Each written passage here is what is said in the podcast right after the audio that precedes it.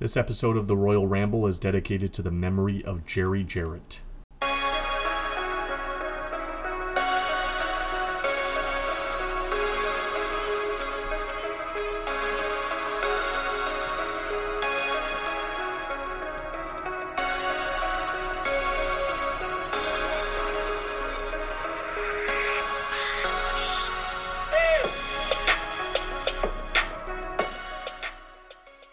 We are officially on the road to WrestleMania as the WWE shifted it into high gear last night with their latest premium live event, Elimination Chamber, including the press conference that followed.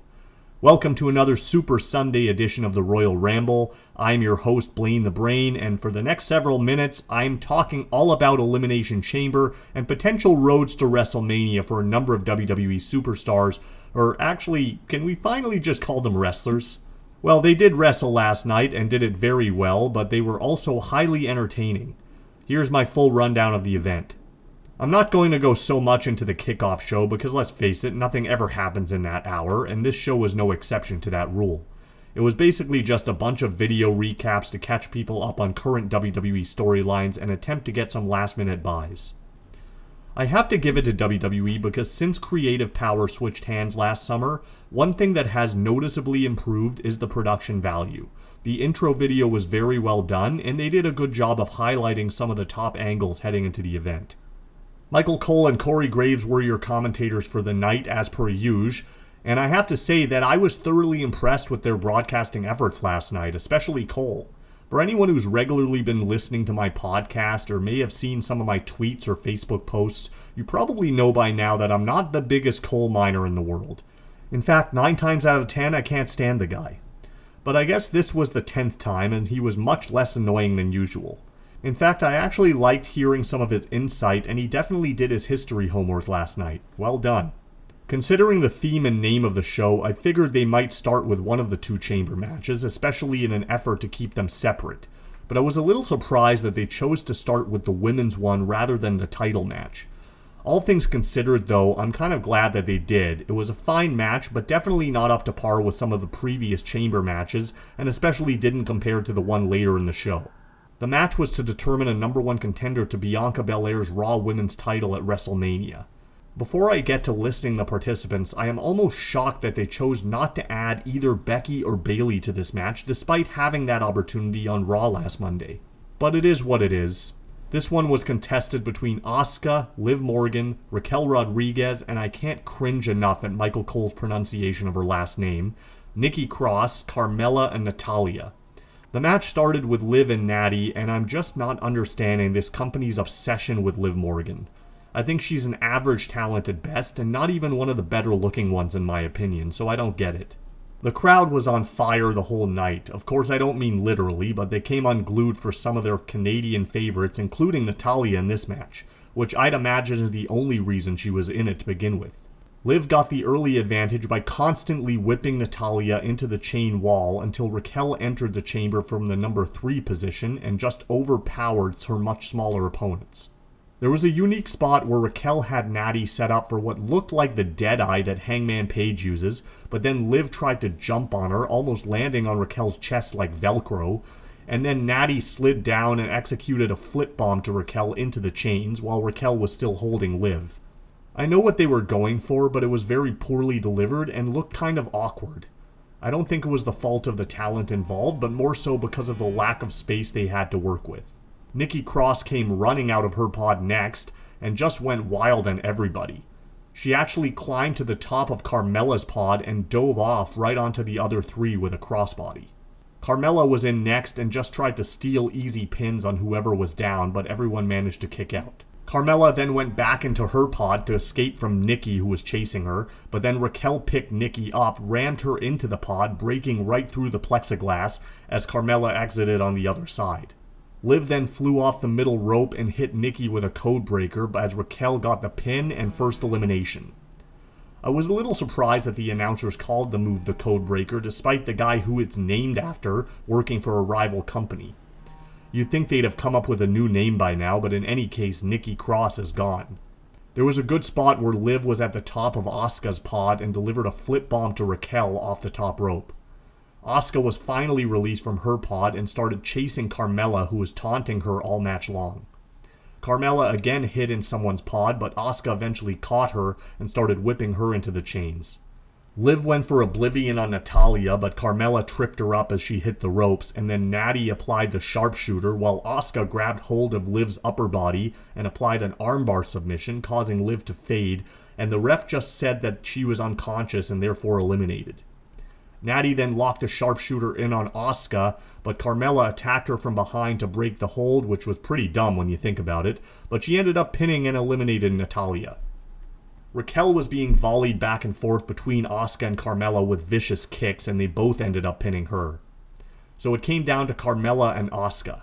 It was a weird pairing for the final two, but Asuka ended up countering a schoolgirl attempt into an armbar for the quick verbal submission, as Carmella didn't have a free hand to tap with, so Asuka is going to WrestleMania versus Bianca Belair, which I think everyone expected. It should be a good undercard match, and I'm definitely looking forward to the heel Asuka in the build. What I like most about these shows is that there are very minimal backstage segments and it's just match after match, as I think it should be. What I did not like is that the next match on the card happened to be between Brock Lesnar and Bobby Lashley. I am still very confused as to who's supposed to be the babyface and the heel in this program, and even more confused after the Bray Wyatt promo last Friday, as Bray doesn't seem to fit in with this storyline at all, and the story clearly isn't even done yet, so I'm not sure what the purpose of that whole promo was, and why Bray would even call out these two guys specifically. Anyway, the match was basically what you'd expect. It was a competition to see who can deliver the most signature moves within a 5 minute period. At least they did keep it short, but it still wasn't painless. I will say that the Montreal crowd seemed to love Brock Lesnar for some reason. Perhaps because he made his WWE main roster debut in this very city, but they were really showering him with praise. Lesnar got in the first flurry of offense as he ran Lashley right into the corner turnbuckle with a driving shoulder block and then took him to Suplex City almost immediately. Lashley came back with a couple of spears and then tried for the hurt lock, which Lesnar blocked, and then switched positions to deliver the first of many F5s. He didn't go for the pin though. Instead, he hoisted Lashley up for a second F5 and then tried a third, but Lashley blocked it and hit another spear. Lashley then finally applied the hurt lock, Lesnar fought with all of his might, but perhaps realizing that he couldn't break free, he delivered a low blow for the DQ finish. Not a very creative or exciting way to end things, but I'm just glad that it ended. The match, that is. The feud, however, seems to be ongoing, as after the match, Lesnar F5'd referee Chad Patton, and then delivered another F5 to Lashley. Then he put Lashley through the announce table on the floor with yet another F5, and I believe he hit another F5 to the referee on the floor as well again confusing the hell out of us as to who's supposed to be the babyface here. Up next was the first of potentially many Hollywood like WrestleMania trailers. This one was a parody of the movie Joker, with Seth Rollins playing the title role and reenacting the step dancing scene. Becky Lynch then randomly showed up, not even in costume, but doing the Batman voice. This wasn't bad, but I think I'll give it a pass just because it was the first one. It was kind of forced in spots. Then there was a trailer for the new WWE 2K23 video game. And then they went back to a live shot as MMA journalist Ariel Helwani was shown in the crowd with UFC legend George St. Pierre, which was a nice surprise for the live crowd. The mixed tag match was up next, and at this point in the show, I kind of glanced at my phone and noticed that it was only 9 p.m. and we only have three matches left. And I was thinking, could this show actually finish before 11? Not quite, but it almost did. Up until this point, I wasn't overly impressed with the show, but I think this is the match that really took it to the next level, and I didn't expect to enjoy this match as much as I did. But I'd say it was mostly because of the crowd as well as the work of Beth Phoenix and Rhea Ripley, although Finn and Edge definitely held their parts as well. I was kind of surprised that they chose to make this a mixed tag instead of an intergender, as I'd bet money that Rhea and Beth are both stronger than their male counterparts. Edge came out and started high fiving some of the audience members who were actually singing along to his theme music, which wouldn't be the only time on this show. The match really didn't get going until Beth and Rhea got in there and just started tearing it up. The late Gorilla Monsoon would have been proud as it was one of those irresistible force meets a movable object moments as the two women at one point were just battering each other with standing clotheslines, but neither would budge an inch. Eventually, they both just kind of went down. The crowd was also all over Dominic in this match. I think he might have even had more heat than Roman Reigns in some spots. Beth was isolated in the heel corner but managed to hit a DDT on Rhea, and she went for the tag, though Finn went under the ring and crawled to the other side just in time to pull Edge off the apron and drop him with a final cut before he was able to tag in. Later in the match, Beth kicked Rhea backwards into Finn and finally made the hot tag to Edge. He applied the Edgecator to Finn, but as Rhea tried to break the hold, Beth charged at her with a spear and then applied an Edgecator on Rhea at the same time, so we had a dual submission. Until Dominic climbed on the apron to distract the ref. He was chased off by Beth, but managed to toss a pair of brass knuckles to Rhea, who decked Edge.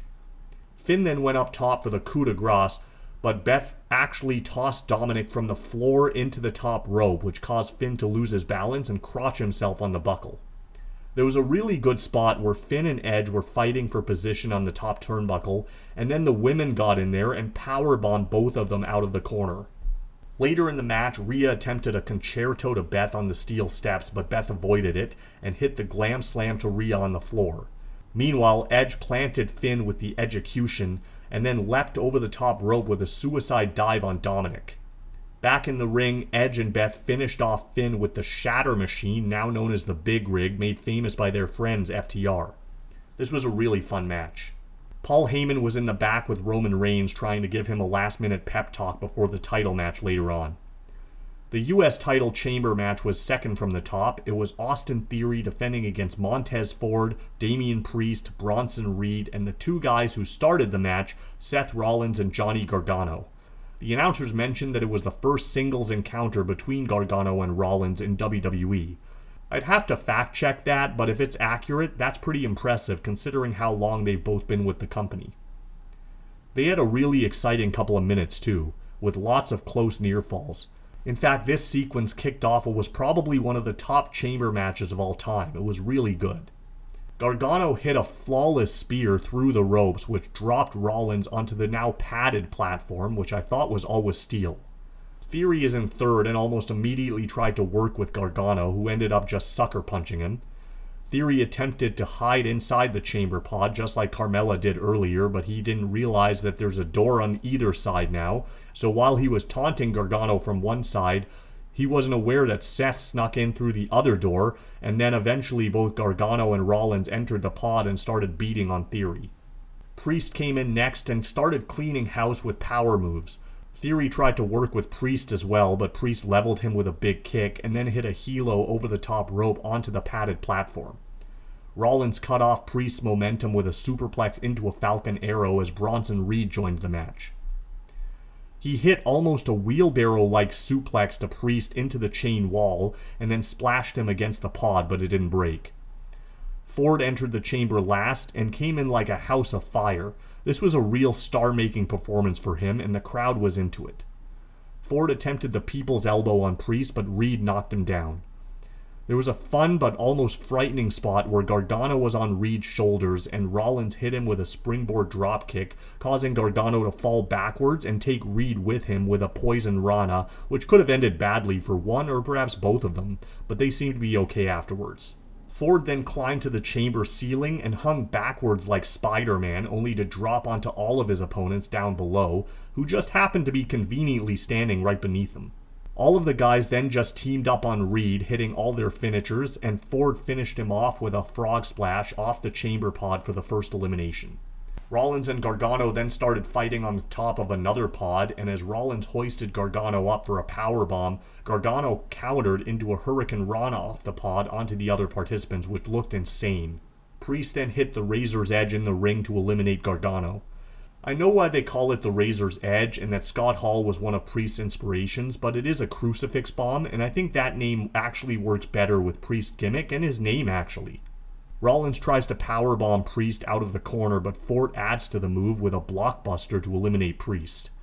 Ford then just explodes with a flurry of offense against his remaining two opponents, Rollins and Theory, with somersault dives on either side of the ring. He hit about three of them and then one onto both guys. He tried for a frog splash on Theory, but Theory got the knees up, and then from the outside, Rollins drilled forward with a stomp against the padded platform, and Theory stole the pin, so it came down to Theory and Rollins as the final two. Rollins hit a super kick and then a Liger bomb for a near fall, as the ref started calling in other officials to help carry Ford away as he was selling the injury from the stomp, or at least I hope it was an injury. I knew the Logan Paul interference was coming, but I just wish they were a little more creative about it. As the refs were taking Ford out, I thought Paul was disguised as one of the cameramen who would have attacked Rollins from behind, but that didn't happen. Instead, Rollins counters an A Town down and hits the pedigree. He then sets up for the stomp, but then Logan Paul races out and hits Seth with a buckshot lariat and then the stomp of his own, this was kind of lame and made Rollins look weak, in my opinion, not being able to thwart an attack that he saw coming. But what I did like is that Theory didn't just go for the pin. Instead, he hit another A Town down to finally put Rollins away, so at least they suggested that it took more than just Paul's interference to beat him. I think that could be a good match, though, and definitely worthy of WrestleMania. Paul had a really good match with Roman last year, and I think Rollins is much better than Reigns in the ring, so I'm looking forward to that one. But then Sami Zayn came out and the crowd went nuts. I think Pat LaPrade, who I spoke with last week, said it was the loudest pop by a Montreal audience probably ever. He was referring to the pop on Friday SmackDown, but I think this one might have actually been louder. I love too that these guys didn't even touch each other for like five minutes and just let the moment breathe. It was incredible. I had so many vibes of Survivor Series 97, Canadian Stampede, Money in the Bank 2011, and ECW One Night Stand 2006. It was ridiculous how much the crowd just ate it all up. They finally locked up, and Sami got the first bit of significant offense, hitting a somersault dive over the top to the floor. Roman stopped his momentum with a huge uppercut in midair back in the ring, and then started taunting Sami's wife at ringside as he continued beating on Zayn right in front of her. Sami came back later and hit a sunset powerbomb, and then Roman tried to respond with a Superman punch, but Sami caught him and delivered an exploder suplex into the corner. He then tried a Helluva kick, but Roman met him head on with a Superman punch. He tried for a spear, but Sami leapfrogged him. He hit another exploder suplex and then a Superman punch of his own, followed by a Helluva kick. Roman at this point started rolling out to the floor, and Sami tried to dive underneath the middle turnbuckle for a tornado DDT, but Roman met him with an uppercut. Roman then tried another spear on the floor, but Sami dodged him, and Roman crashed through the barricade. Back in the ring, Roman missed a Superman punch, and Sami hit a blue thunder bomb for a very close near fall. Roman then backed Sami into the corner, and they both kind of took out the ref. Sami then hit another Helluva kick, but there was no ref to make the count. Jimmy Uso then ran down. Apparently, WWE pulled some strings to let him cross the border. He dropped Sami with a super kick and then hit a flying splash, but Roman still couldn't put Sami away. Sami then kicked Jimmy off the apron and Reigns hit a spear for another near fall.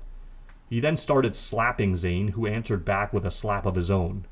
Reigns charged at him with another Superman punch, which missed and hit the second referee, who went down. Sami hit a Superman punch, but Roman bounced off the ropes and hit one of his own, and both guys went down.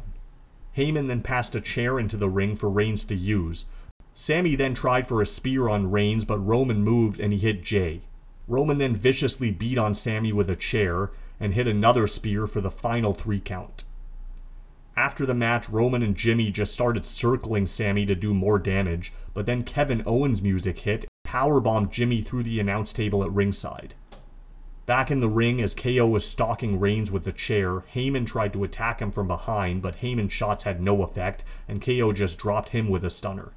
KO then set up Roman in the corner as Sami drilled him with one final Helluva kick, and the night ended with Sami Zayn standing tall while he and Owens just stared at each other as KO headed to the back. This match was incredible. But it's over now. It'll be interesting to see what they do moving forward.